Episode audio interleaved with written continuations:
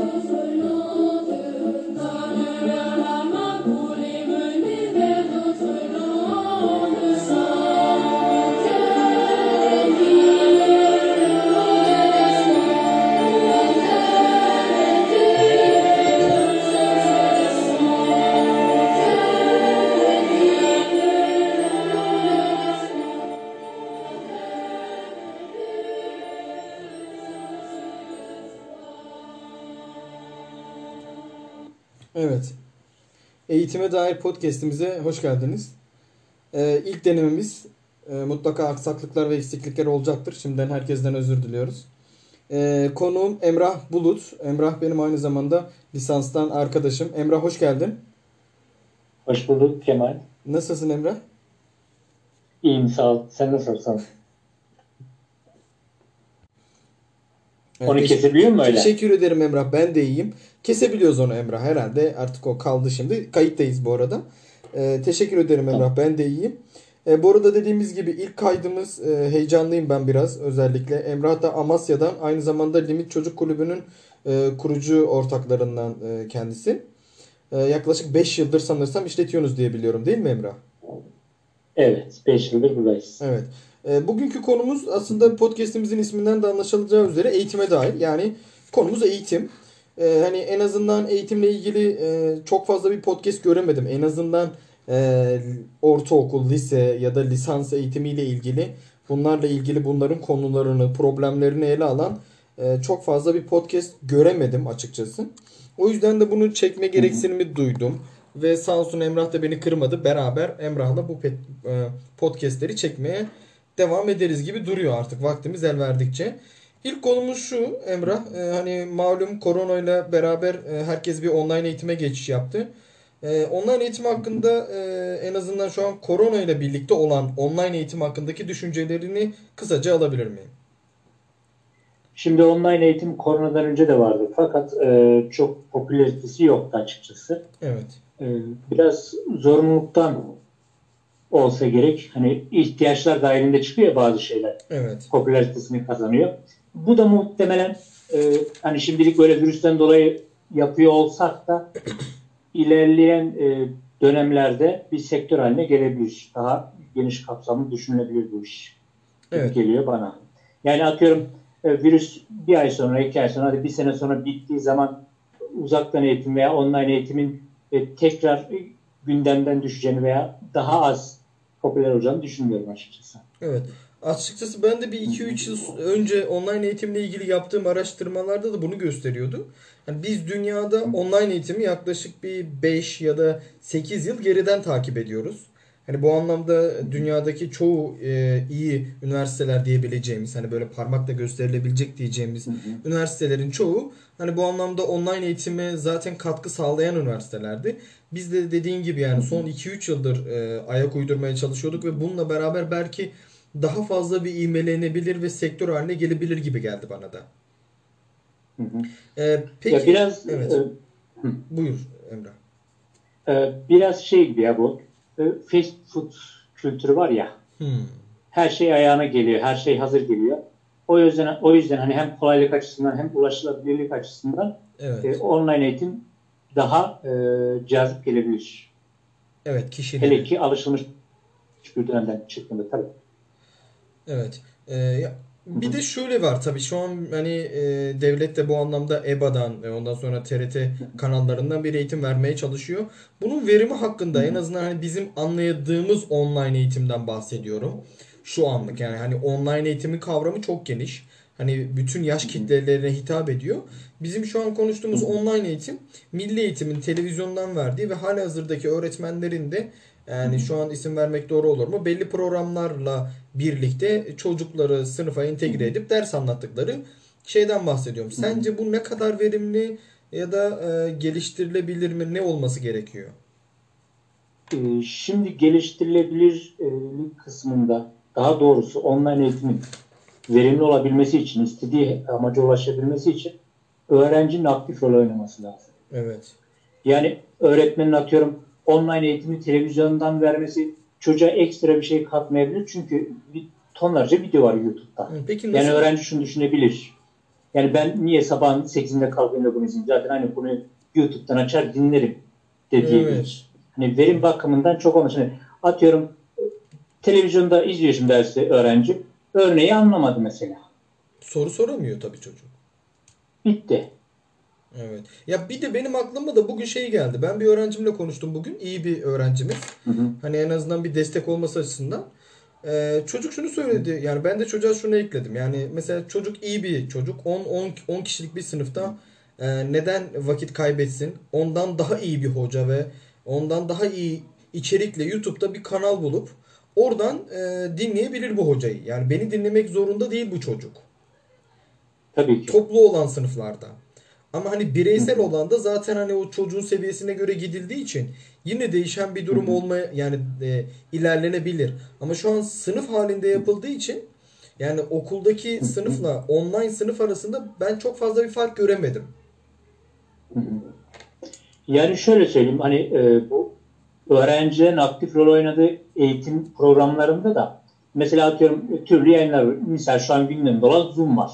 Hani yine bizim yeni keşfettiğimiz aslında dünyanın senelerdir kullandığı bir program. Evet. Burada şimdi mesela atıyorum bir sınıfa girdiğin zaman, normal bir sınıfa girdiğin zaman yirmi kişi, yirmi beş kişi çok verimli olmayabilir. Hani öğrenci başı düşen anlama oranı azalıyor. Evet. Atıyorum derste adam anlamıyor. Ne yapıyor? Dikkat dağıtmak için ona sataşıyor, buna sataşıyor. Bir şekilde konsantrasyon bozukluğu yaşayabiliyor. Bir de arka Fakat tarafta, burada, arka tarafta ne yaptığını da bilmiyoruz tabii. Çok fazla. Burada şöyle, tabii o ayrı bir mevzu. Şimdi arka tarafta ne yaptığını bilmemekten ziyade o yapmaya çalışan öğrenciye de engel oluyor.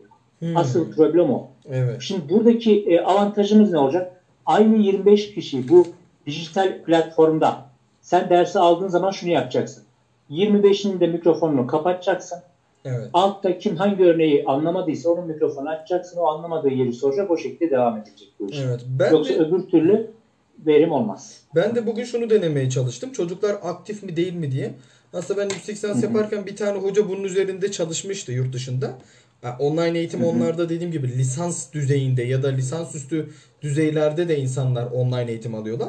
Yani dediğin gibi adam yüksek lisans dersini online alıyor deyip videoyu mesela kapat açıyor, gidiyor başka bir iş yapıyor. Hemen random bir şekilde yani bilgisayardan orada mısın diye bir tane buton çıkıyor ve evet diye basmak zorunda kalıyormuş. Hatta ara ara ona yönelik yani kişiye yönelik sorular falan soruluyormuş. Benim aklıma bugün o geldi. Spontane tuttum mesela dedim ki işte e, Ee, Azra dedim mesela şu soruya bize yorum yapabilir misin dedim ya da Azra dedim burada mısın diye bir seslendim mesela. Hemen oradaki e, şeye e, chat kısmına buradayım hocam falan dedi. üç dört kişiye böyle üç dört dakikada bir, on dakikada bir yaptığımda çocuklar artık karşı taraftan bir hoca var ve bize her an seslenebilir e, modunda yaklaştılar. Biraz daha verimli oldu gibi geldi bana. Dediğine de bu eklenebilir yani öğrenciler için. Yani doğru söylüyorsun. Onu deyince benim de aklıma geldi. Geçen dediğim de dün e, öğrencimle konuşuyorum. O da e, X bir kurumun online dersine katılıyor. Yine yüz yüze şey... E, canlı bir eğitim programı. Hı hı. Fakat e, o eğitim programı yanlış hatırlamıyorsam Instagram'da oluyor. Hı hı. Burada da şimdi çok soru cevap olmuyor açıkçası. Veya işte Zoom'dan da yapıyorlar arada. Ama oradaki ortamda e, kalabalık, yani kalabalık değil mi? Yani kırk kişilik. Yine kişilik, çokmuş işte. Önceki... Evet. Ve e, oradaki olay şöyle söyledi bana öğrencim. Hocam dedi, ben dedi verim alamıyorum dedi. E, geçen dedi aç, at, açtım dersi dedi. Mikrofonu, kamerayı kapattım. İçeride girdim. İşlerimi yaptım dedi. Evet. İyiymiş. Orada ders anlatılmış ama o derse katılmış. Sadece katılmış orada görünüm olarak. Çocuk bayağı da akıllı bir iş yapmış. Yani burada bence şey işte, ben bugün konuştuğum öğrenciyle de aynı şeyi söyledim. Ya hocam diyor mesela benim e, işlediğim konu, yani sizin işlediğiniz konuyu ben evde bitirmişim. E hoca on kişilik sınıfta en temelden alıyor. Hani ben trigonometriden örnek veriyorum. Apotemiyi bitirmişim diyor. Ee, öğrenci. E şimdi trigonometriyi çocuk en baştan niye dinlesin haklı olarak? Hani bu anlamda biraz spesifik de hareket edilmesi gerekiyor. Hani kurumun bu anlamda işte mesela biz en azından ben kurucuya bildirdiğimde bu öğrencilere müsamaha tanıdığımızda belki en azından daha ileri ya da daha akil bir iş yapılmış olur diye düşündüm ben bir an. O şöyle olabilir hani e, seviye grupları, seviye seviye. Evet. O şekilde aşılabilir. Yani otuz kişiye aynı anda değil de onlu üç grup. Ee, hani İngilizce'de dil grupları olur ya, onun gibi. Hmm, kısa kısa yani başlangıç, üçlü beşli. İleri seviye. Üçlü tabii. Beşli. Yani şimdi bu adam hani en alt seviyedeyse trigonometriyi en baştan dinlesin. Hmm. Bu, bu adam biraz iyiyse ortadan formüllerle başlasın. Bu adam her şeyi bitirmişse üçüncü grupta direkt soru çözümüne katılsın. Yani üçüncü gruptaki bir adama bu konuyu sıfırdan anlatmamış olur hoca aynı zamanda. Evet. Ya benim de açıkçası ya bu şekilde. Yani ben en azından şu an sınava hazırlanan öğrenciler için şunu düşündüm Emrah. Yani öğrenci iyi bir öğrenciyse, ya çocuk bunu bitirmişse hocam ben zaten ben normal derste anlattığımda da arka tarafta çocuğa testi veriyordum. O çözüyordu. Ben sınıfta bilmeyenleri anlatıyordum. E şimdi bu çocuğun girmemesi ya da işte herhangi bir YouTube kanalında daha iyi içerik üretmiş, daha iyi soru çözen bir hocayı dinliyor olması seviyesine göre İyi öğrencilerde bu tabii daha ağır baskın, ama normal ve hiç bilmeyen öğrenci için yani mutlaka canlı bir ağızdan, yani bu şekilde seninle konuştuğumuz gibi muhatap alabileceği ve sorusunu sorabilme ihtimali bile çocuğu derse daha iyi konsantre ediyor. Yani sormasa bile o soru sorusu olduğunda öğretmen var olduğunu bilmesi bile o çocuğu çok motive ediyor. Şimdi buna mesela bir şey ekleyeyim ben. Bizim Buyurun. sekizinci sınıf öğrencilerimiz Hı hı. otuz civarı. Şimdi ben onlara atıyorum üniteleri baştan tekrar ediyorum, fakat öğrencileri tanıdığım için kimin e, daha iyi anladığını, kimin anlamadığını anlayabiliyorum o grupta. Evet. Şimdi öğrenci e, sınıfta da sessiz. Bakıyorum burada da çok katılmıyor. Ben ne yaptım mesela? Onları dörderli gruplara ayırdım. Ve hepsine ayrı ayrı saatler verdim. Dörderli. Hmm. Dört kişi olacaklar. Ben olacağım. Ve hepsiyle tek tek. Neyi anlamadıysa onu tek tek anlatacağım ona. Yani kalabalık olduğu zaman hiç anlamayan bir öğrencinin soru sorması da iyi yapan, hani iyi olan öğrenci için de bir dezavantaj. Evet. O yüzden hani onu o şekilde aşabilirsin. Yani konuyu yine toplu anlatırsın. Katılmak evet. isteyen katılır. Ama onun haricinde, onun haricinde e, ufak ufak kitlere hitap eden bir dil de kullanma. Hmm, grupları ayırmamız evet. sanki dediğin gibi bu anlamda tabii, tabii. olayı çözecek. Bir de ben bugün şunu da fark ettim. Ee, çocuklara geri dönüş, yani orada olduklarını hissettirdiklerinde, yani gerçekten biz varız ve e, sizin için buradayızı hissettirdiğinde, onlara bir hedef koyduğunda çocuk o hedefi tamamlamak için uğraşıyor ve bu süreçte daha çok uğraşıyor yani online eğitimde. Hani karşı tarafta bir hoca var ve o hocaya bir şey vermem lazım, dönüt vermem lazıma bakıyor. Mesela dediğim öğrencimizde elli tane fizik sorusu çözecekti normalde. Ben ona yetmiş dedim. Artık o elliye göre değil de kendini yetmiş tane soru çözmeye göre ayarlamış olacak. O gününü ona göre programlamış olacak mesela.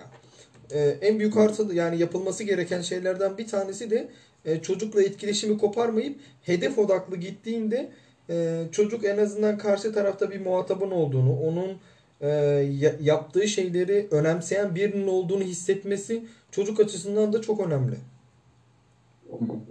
Tabii ki. Evet Emrah. Şimdi ikinci sorumuza geçiyorum.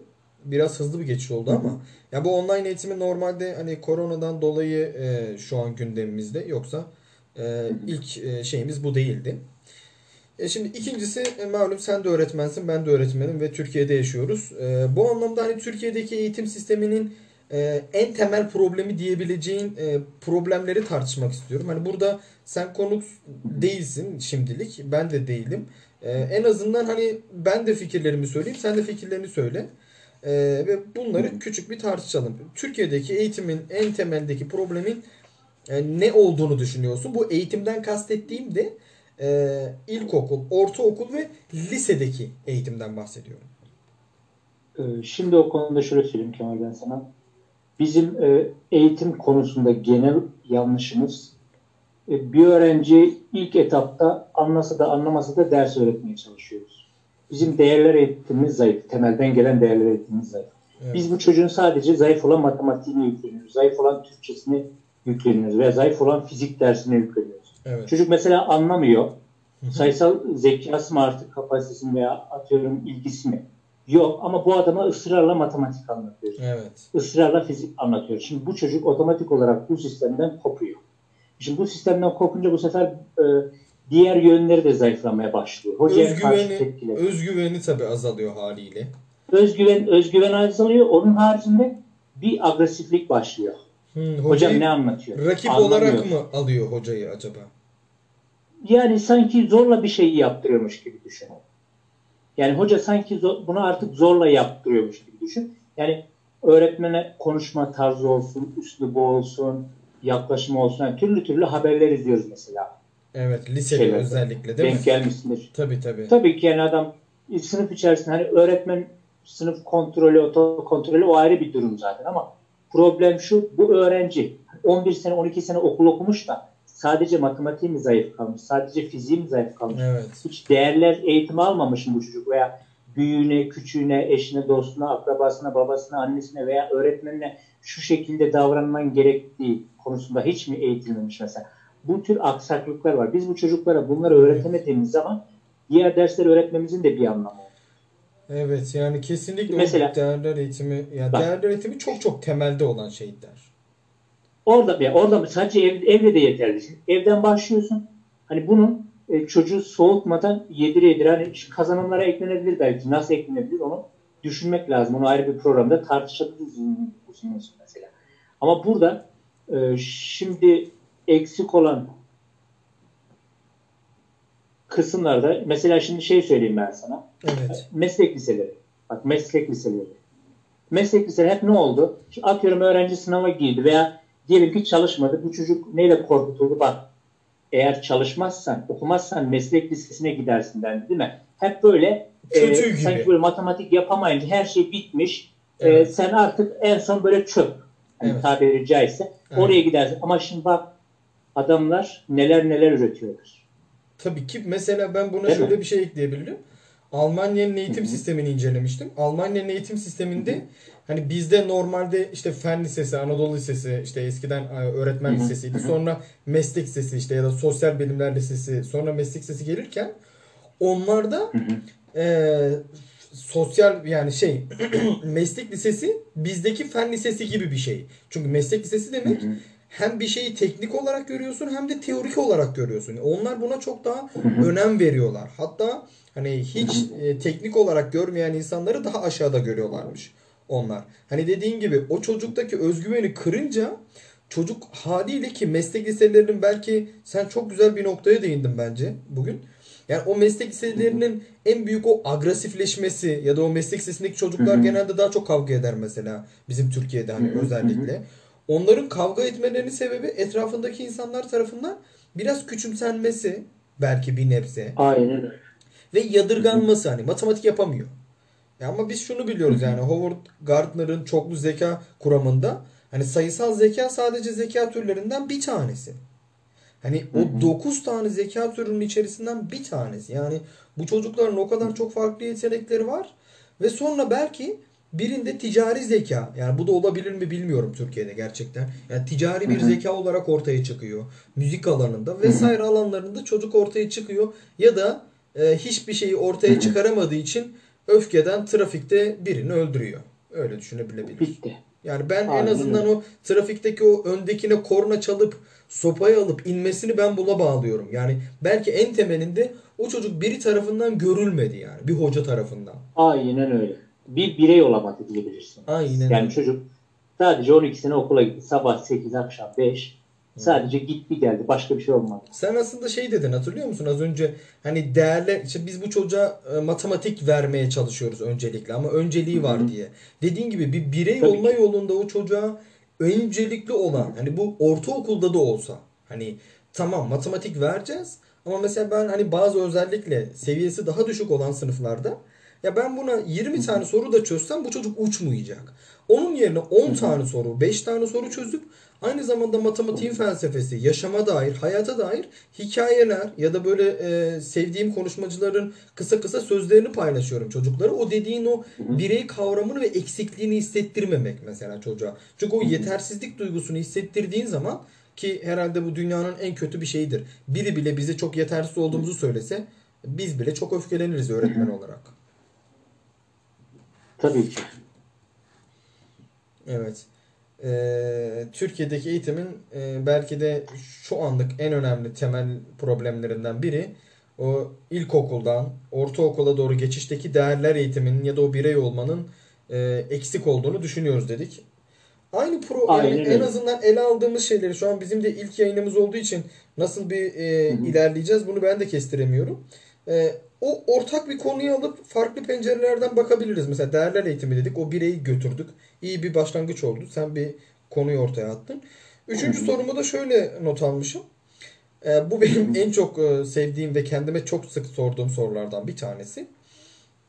E, bir eğitimcide ya da bir öğretmende olmazsa olmaz dediğin özellikler neler olmalı ya da nelerdir?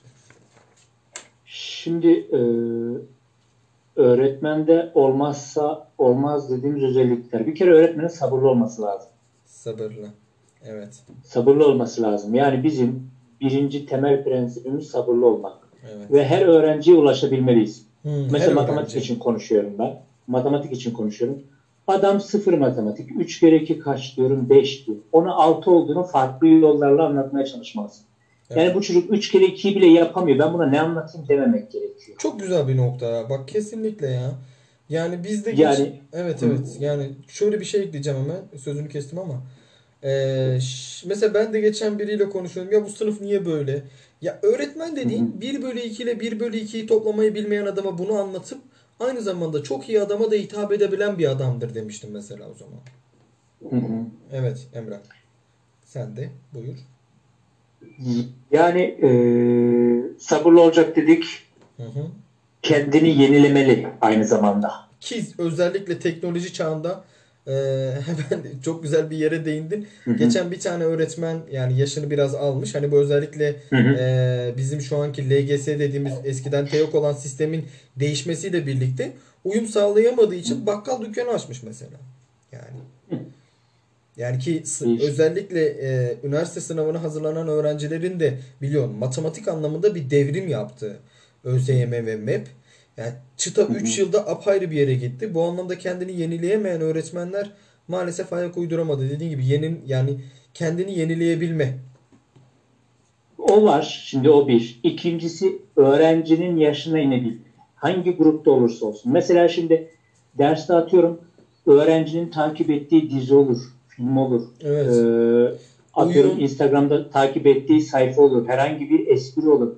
Öğrenci bir şey anlattığı zaman ona onun kadar gülebiliyorsan eğer o öğrenciyi yakalarsın. Hmm, Ama öğrenci bir şey anlattığı zaman ne saçmalıyor bu der gibi bakarsan o öğrenciyi yavaş yavaş kaybetmeye başlarsın. Aynen öyle. Yani bir penguen Fuat'ı izleyeceksin yani öğrenciyle beraber. Bir lol oynayacaksın. Hangi gruptaysan. Aynen öyle. Hani bu formasyon dersinde vardı ya hani bu eğitimlerde. Ee, çocuk atıyorum üç yaşında ne diyor? Çömelip eğilip onun seviyesine gelip konuşuyor. Aa, evet Montessori eğitiminde vardı mesela bu. Şimdi o mesela o fizik kurallarının dışında beyin olarak da o yaşayın. Mesela geçen biri bana onu söyledi. Hocam dedi benim çocuğum dedi çocuk e, geçen sene yedi, bu sene sekiz. Sizinle farklı bir iletişim var. Sanki böyle sizinle aynı yaştaymışsınız gibi davranıyorsunuz çocuklara.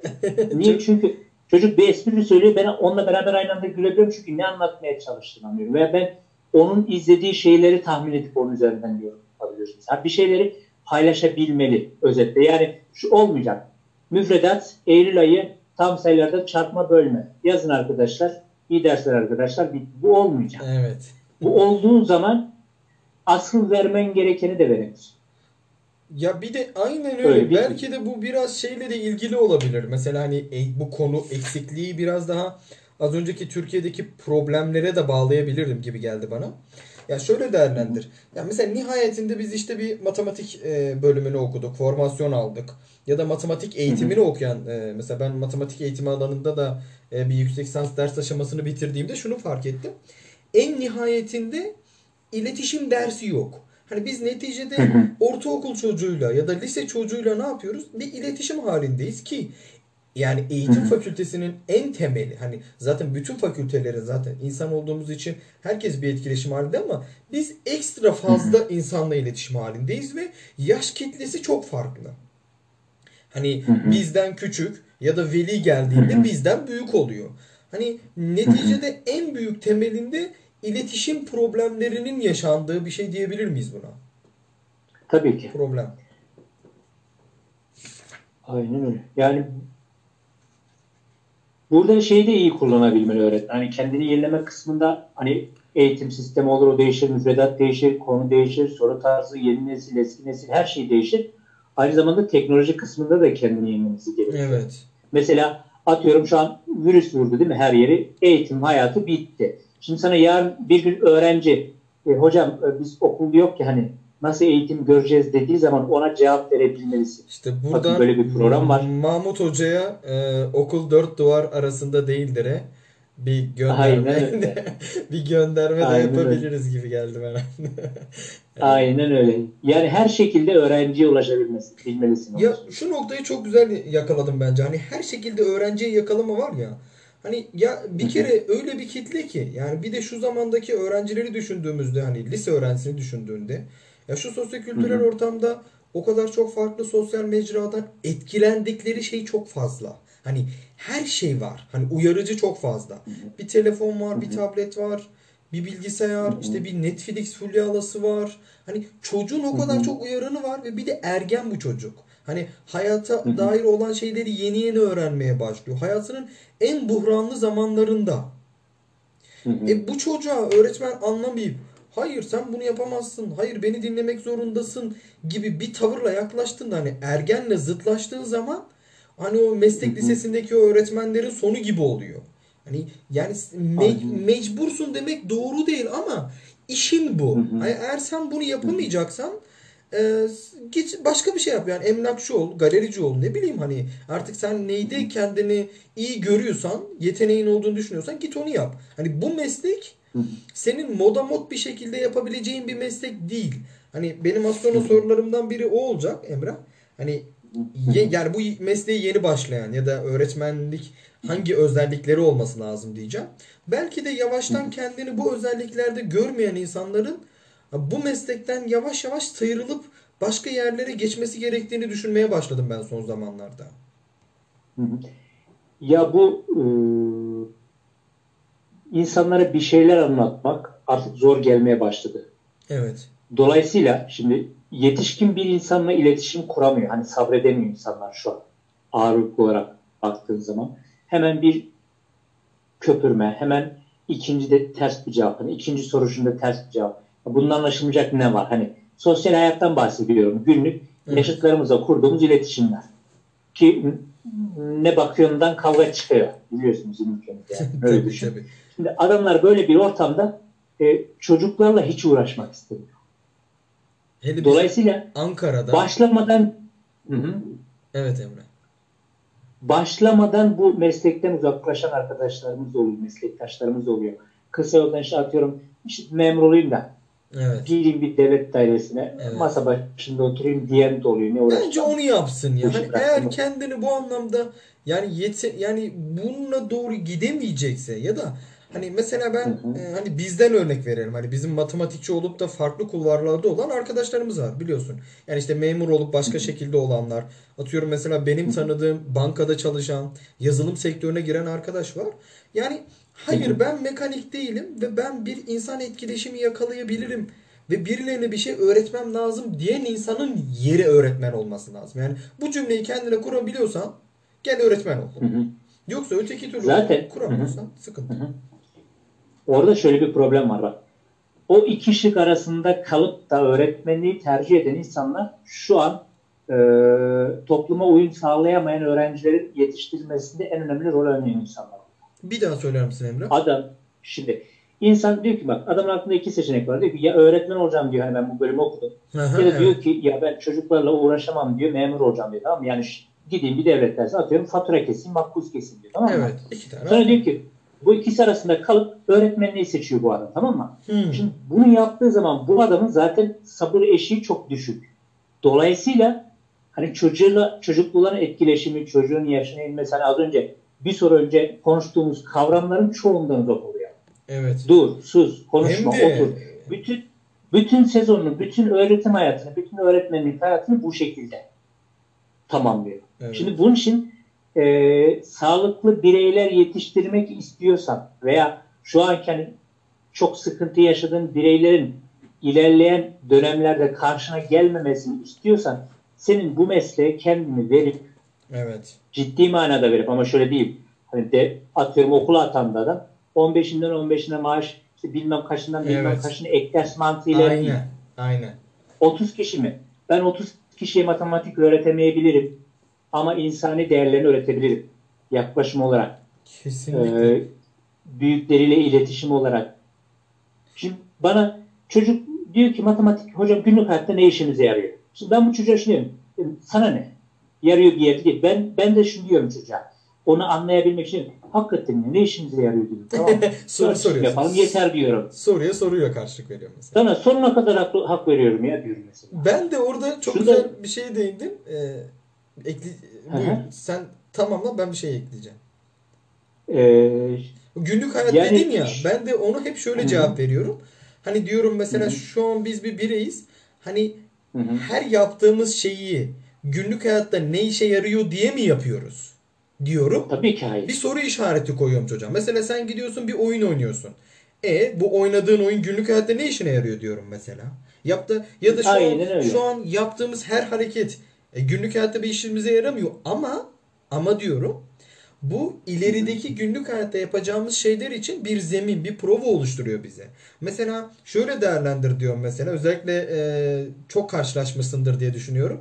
Yani mesela biz senenin sonuna doğru işte iyi olmayan çocuklara permütasyon kombinasyon anlatmak zorunda kalıyoruz. Şimdi bu çocuğu hani biliyoruz. Çocuk zaten üç net yapıyor, beş net yapıyor. İşte matematikten. E bu çocuk permütasyonu nasıl anlayacak? Mesela ben böyle yani hiç iyi olmayan sınıflara girdiğimde permütasyon kavramını şöyle açıklıyorum çocuklara. Ya diyorum ki beyni bir çembere benzetin. Böyle helistik bir çembere. Ve o içeriden çembere doğru bir iğne batırıyorsunuz ve çember genişliyor. Aslında siz diyorum permütasyon ve kombinasyon konusunu ya da binom olasılık konusunu dinlediğinizde o çeperi genişletiyorsunuz. Yani permütasyon, kombinasyon ve binom konusunu bilen bir öğrencinin problemlere bakış açısı bunu hiç bilmeyen adama göre bakış açısıyla aynı değildir. Mesela şu an işte bizim limit türevi integral kaldırıldı. Ya hocam ben bir sürü bir şey bitirmiştimdir diyor. Üzülme diyorum. Çünkü limit ve türevi yapan bir adamın problemlere bakış açısı, kimyadaki bir probleme bakış açısı limit türev integral bilmeyene göre kesinlikle daha farklı olacak diyorum mesela. Çünkü çeper genişledi. Yani bakış genişledi Aynen. diyorum mesela çocuklara. Zaten o noktada seninle hemfikirim. Yani az önceki söylediğim olayın devamında zaten o gelişiyoruz. Evet. Yani öğrenciyle iletişim kurarken her şeyin bir matematiğinin olduğundan bahsediyorsun devamında. Yani çocuğa tabii ki bakkala gidince türev kullanmayacaksın. İntegral kullanmayacaksın. Ama sen herhangi bir problemle karşılaştığın zaman çözüm yöntemleri düşünme manasında daha hızlı, daha pratik Aynen. ve daha akılcı davranacaksın. Mesela bizim resim çizen bir öğrenciye de ben böyle demiştim. Ya hocam ben işte ben o zaman ayeti anlatıyordum sınıfa. Ya hocam ben işte ayeteye girmeyeceğim diyordu. E diyordum ki bak şunu kesinlikle bil. Hani mesela matematik bilen bir res, resimle yani resim yapan insanla, yani o zaman bölümü e, görsel sanatlara girecek herhalde. Gerçekten matematiği bilmeyen adamın yaptığı resmin ben aynı olacağını düşünmüyorum ya. Açıkçası. Kesinlikle. Bakış açısı değişiyor. Evet. Ya olaylar değil mi yani? Dediğin gibi yani bu her şey için geçerli. Yani düşün ki mesela sen bir matematik öğretmenisin. E şimdi sen lisans hayatında bir şiirle, bir edebiyatla ilgilendiysen e o zaman bir işine yaramıyordu ama belki şu an sınıfta bir tane öykü ya da bir şiir okuduğunda bak mesleğinle hemen bağdaştırdın. Yani belki çok ilgi alanımızda olmayan bir özelliğimizi hani şu an multidisipliner dedikleri şeyi aslında mesleğimizde de birleştirebiliyoruz. Yani bu öğrenci için de geçerli. Aynen öyle. Bak hiçbir işine yaramasa bile hitabetin gelişiyor. Yani kesinlikle. Çocuğa hitap şeklin gelişiyor. Aynen. Konuşma tarzın gelişiyor. Değişiyor. Evet. Ya hı hı. Bir de aslında yani bu ilk yayınımız olacağı için çok fazla da e, uzatmak istemedim açıkçası Emrah. E, bir tane sorum kaldı benim. Daha doğrusu iki tane sorum var. Bunu birleştireceğim. Hı hı. Eklemek istediğim bir şey var mı? O öğretmen olmak ya, ya da öğretici olmak insanın... Eklemek, bak ekleme kısmında şöyle olabilir Kemal Hocam. Matematik yeteneği varsa o çocuğa resim yap demeyeceğiz. Resim yeteneği varsa da matematik yap demeyeceğiz. Bizim hı. temel felsefemiz bu olacak. Kimin neye yeteneği varsa onun eğitimini açtırıyorlar. Hmm, bu bana bu bir şeyi çağrıştırdı. E, yurt dışında e, bir tane e, hocamız vardı. Yurt dışında doktorasını yapmış. O çok güzel bir şey söyledi. Ya burada mesela bir çocuğun bir özelliği iyi değilse bunu hep geliştirmeye Hı-hı. çalışıyorlar diyor. Ama yurt dışında Hı-hı. çocuğun hangi özelliği iyiyse bunun üzerine gidip onu daha iyi yapmaya çalışıyorlar demişti. Yani bir şeyde uzmanlaşma. Yani mesela dikkat et mesela onlarda bölümlerde bile şey vardır. Mesela ben bir tane üniversitenin e, hem psikoloji hem de matematik bölümünü incelediğimde bizim matematik bölümünde altı tane alt bilim vardı işte. Alt dal vardı işte. Cebir, analiz, işte lineer, e, işte vesaire böyle gidiyor. Ama incelediğim üniversitenin yaklaşık yirmi tane vardı. Hani o alt dalın da alt dalını yapmış. Hani işte kompleks analizin lineer kısmı ya da cebirin lineer kısmı diye ayırmış. Yani gördüğüm kadarıyla insanlar artık orada bir şeyler üzerinde daha çok uzmanlaşıyor. Hani ben gideyim şunu da bileyim, bunu da bileyim. Hani gitmiyor da temel mantık biraz daha ustalaşmaya doğru gidiyor. Ki dediğin gibi yani eğer çocuk matematikte iyiyse bu çocuğu matematik kategorisine alıp belki matematiği daha iyi yapılmalı. Resimde iyiyse resim kategorisini de daha iyi yapılmalı ama bu da e, az önceki dediğimiz şeyle de biraz çelişiyor gibi geldi bana Emrah. Hangisiyle? E, hani çocuk işte eğer e, resim yapan ya da benim söylediğim şeyle resim yapan bir çocuğun matematiğe bakış açısı ya da o hayatımızda ne işimize yarayacak diyen çocuğa e, bir done olmuyor mu? Hani o çocuk matematikte daha iyiyse niye başka bir şey dinleme gereksinimi duysun o zaman? Şimdi ihtiyacı kadar vereceksin orada. Hmm, evet yani o zaman dozajı. Adamın atıyorum resime ilgisi var da hı hı. matematik hiç yapamıyor diye bu adama hiç matematik vermeyeceğiz demiyorum. Yani adama tutup da integral kasmayacağız. Anladım. Dönel yüzeylerin hacimlerini hesaplattırmayacağız. İhtiyacı olduğu kadar vereceğiz bu adama. Aynen öyle. Süper o zaman. Anladığı Demek... dilden ve ihtiyacı kadar vereceğiz. Anladığı dilden ve ihtiyacı kadar. Evet çok güzel bir nokta. Yani dediğin Aynen. gibi o noktada e, yani demek ki o dozajı ayarlamak gerekiyor yani hangi noktada iyiyse. Kesinlikle antibiyotik gibi düşün. Evet. Antibiyotik de bir yerden sonra zarar veriyor biliyorsun. Evet. Reçetesi de vermiyorlar bu arada. Sosyal mesajımızı verelim. Evet güzeldi. Şimdi ikincisi de e, yani ben bunu çok e, araştırıyorum bu aralar. Ya bir öğretmenin Hı-hı. hangi özelliklere sahip olması gerekiyor? Öğretmenlik mesleğini icra edebilmesi için. Ona az önce değinmiştik. Ee, hani sabırlı, özverili olmalı. Kendisini yenilebilmeli. Ben buna ekstra evet, Hı-hı. iletişiminin kuvvet olması. Ben buna ekstra bir de şey eklemiştim. Bir hocayla konuşmuştuk. Bunun tiyatral özelliğinin olması lazım. Hı-hı. Çünkü mesela öğretmenliği ben hani o öğretmenin olduğu tahta ve önündeki boşluk alanı tiyatrodaki sahneye benzetiyorum. Yani gerçekten Hı-hı. öğretmen orada bir sahnede ve bir şey gösteriyor. Hı-hı. Yani matematik gösterisi yapıyor orada çocuklara ya da az önceki gibi farklı şeyler vermeye çalışıyor. Yani benim en çok ekleyeceğim noktalardan biri öğretmenin gerçekten e, tiyatral özelliğinin olması gerektiğini düşünüyorum. Aynen öyle. Yani çocuklara cezbedici olması lazım. Yani sürekli başlık başlık başlık örnek örnek olmaz zaten. Tanım tanım ondan sonra tabii, teorem, tabii, tabii, tanım tabii. teorem tanım teorem. Ee, biz, biz onlardan çok çektiğimiz için e, Kemal Hocam o evet. şekilde yapmıyoruz. Evde evde hanımsız, e, okulda tanımsız olmaz diye. İyi, öyle bir şey var değil mi? Buradan İsmail e, lisanstaki İsmail e, hocamıza da e, selamlar. Selamlarınızı iletiyoruz. Çok güzeldi. Evet Emrah. Son olarak yani belki bunu e, şey. Yalnız yaparız. Ama bir sözünü kesiyorum ama bir şey söyleyeceğim. Tabii, Şimdi tabii, buyur. E, üniversitede üniversite dönemimizi hatırlıyorsun. Evet. Aslında. Dünya kadar şey anlattılar bize. Evet. Nereden baksan yüzde yetmişi yok. Hiçbir yerde kullanmadık bir şey onu. Sadece orada gördük değil mi? Yani hatırlıyorsun. Topolojinin demek... hangi kısmını şu an kullanıyoruz? Hiçbir kısmını kullanmıyoruz. yetmiş demek Cebir büyük dersiniz. bir oran. Büyük bir oran. Bak şimdi. Bak. Evet. Cebin hangi kısmını kullanıyoruz? Mesela halkalar, grup, izomorf hiçbirini kullanmıyoruz. Mesela çocuğa anlatmıyoruz bunu. Öyle düşün. Evet. Ama farkında olmadan bize çok farklı şeyler katmış olur. Ha, çocuğa da soruyu, bu... çöz... soruyu çöz... çözme hızımız bile değişmiş. Fark edersen e, okula başlamadan önce sınava hazırlandığın dönemdeki matematik çözme hızın, süren, soruya bakış açın, kesinlikle. Yorumlamak onu değiştirmiş. Aynen öyle. Yani aslında hani o çocuğa bakarken de bizim öğretirken de bu minvalden bakarak öğretmemiz lazım. Aynen öyle. Evet, evet. Şimdi e, son bir e, sorum olacak Emrah. Ee,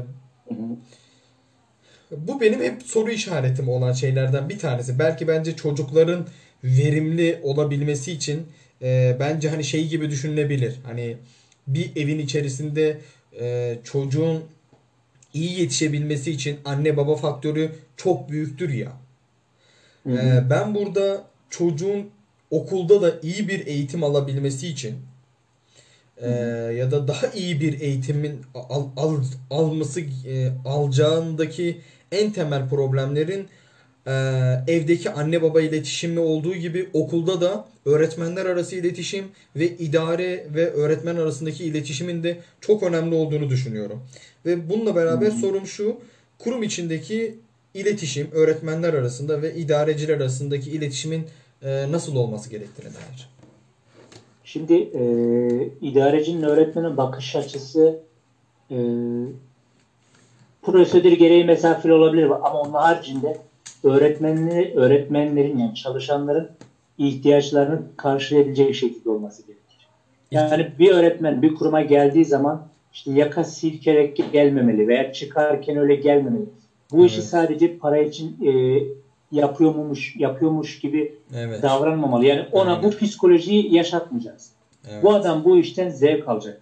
O konuda mesela bizim öğretmenlerimiz çok iyiler. Onlara teşekkür ediyorum. Şu an bunu dinleyemiyor, dinlemiyor olabilir ama e, onlara teşekkür ediyorum. Bu konuda çok Sizin iyiler. Limit kulübündeki öğretmenler. Limit Çocuk Kulübü. Limit Çocuk Kulübündeki tabii öğrenci. Ki, tabii ki. Evet. Müthiş özverililer. Böyle e, zevkle geliyorlar. İşe gelirken, giderken her şekilde. Yani orayı bir kurumdan ziyade ev gibi görüyorlar ki zaten bizim kurumumuz biraz ev gibi. E, gelip görme fırsatın olursa e, bir gün her bir zaman. gün bir gün inşallah e, gelirim diye düşünüyorum. E, şimdi, o zaman burada sizin payınız çok yüksek. Tabii bu çok ayrı bir konu. Hani dallandırıp budaklandıracak olursak bunu e, ayrı bir e, şeyin podcast'in konusu olabilir bence bu. Hani bunun sizin Hı. öğretmenlere bakış açınız var, eğitime bakış açınız var. Çocuklara bakış açınız Şimdi, e, bu öğretmenleri de etkiliyor. E, bu şekilde olan bir kurumda da insan tad alır. Hani gidince yani baş, öyle bir yöneticiyle ben baş başa kaldığımda ya da öyle bir yöneticim olduğunda e, ben de aşkla şekle yaparım. Biraz o zaman size, sizin faktörünüz bence çok büyük burada. Şimdi e, buraya bir virgül koyalım. Burada ben bir şey daha söyleyeyim. Yani idareci, evet. öğretmen ve öğrenci arasındaki geçiş. Öğretmenle idarenin arası ne kadar kötüyse öğretmenle öğrencinin arası o kadar işte, kötü. İşte çok güzel bir nokta. Benim az önce aklımdan geçti. Sözünü kesmek istemedim ona. O iletişim çocuklara çok çok yansıyor. Fazlasıyla yansır. Yani öğretmenin aklında hep şu olmaya başlıyor. Ya ben niye buradayım? Evet. Bitse de gitsek. Evet. Verimi düşüyor. Ne anlatacağını bilmiyor. Eksik mi anlatıyor? Farkında mı değil mesela? Kendine ait hissetmediği bir ortamda bu herkes için geçerli ve öğretmen de o kurumda kendine ait hissetmese bir an önce çıkayım gideyim de şuradan kurtulayım modu olur. Aynen öyle. Mış gibi yapmayacak. Aynen öyle. Buradan genel felsefesi bu. Doğan Cücel oluyor da e, bir selam gönderelim hocamıza da. Mış gibi yaşamak diye bir kitabı var hocanın. Hiç, hiç haberim yok diyormuşum şimdi. Ee, evet. Var mı Emrah evet. eklemek istediğin bir şey? Yavaştan podcast'ı kapatıyorum. Ee... kırk beş dakikaya yaklaşık oldu. Çok güzel muhabbet oldu. Ben bayağı bir tad aldım bu anlamda. Aynen. Ben de mutlu oldum. Ara ara yapalım bu tür söyleşiler. Evet. Denk mutlaka. Geldikçe. Çok güzel oldu. Ee, hı hı. Bu akşam da arkadaşlar eğitime dair olan podcast'imizin sonuna geldik. Eğer e, tavsiyeniz olursa, yorumlarınız e, olursa mutlaka bunları bekliyorum. E, mail adresi ve sosyal medya hesaplarımızı da ekleyeceğim. E, Emrah'ın da sosyal medya hesabını, aynı zamanda kurumun sosyal medya hesabını da, kişisel mail adreslerimizi de ekleyeceğim. Teşekkür ediyorum. Herkese iyi akşamlar diliyorum. Ben teşekkür ederim. İyi akşamlar. Görüşürüz Emrah. Kendine iyi bak. Görüşürüz. İyi akşamlar.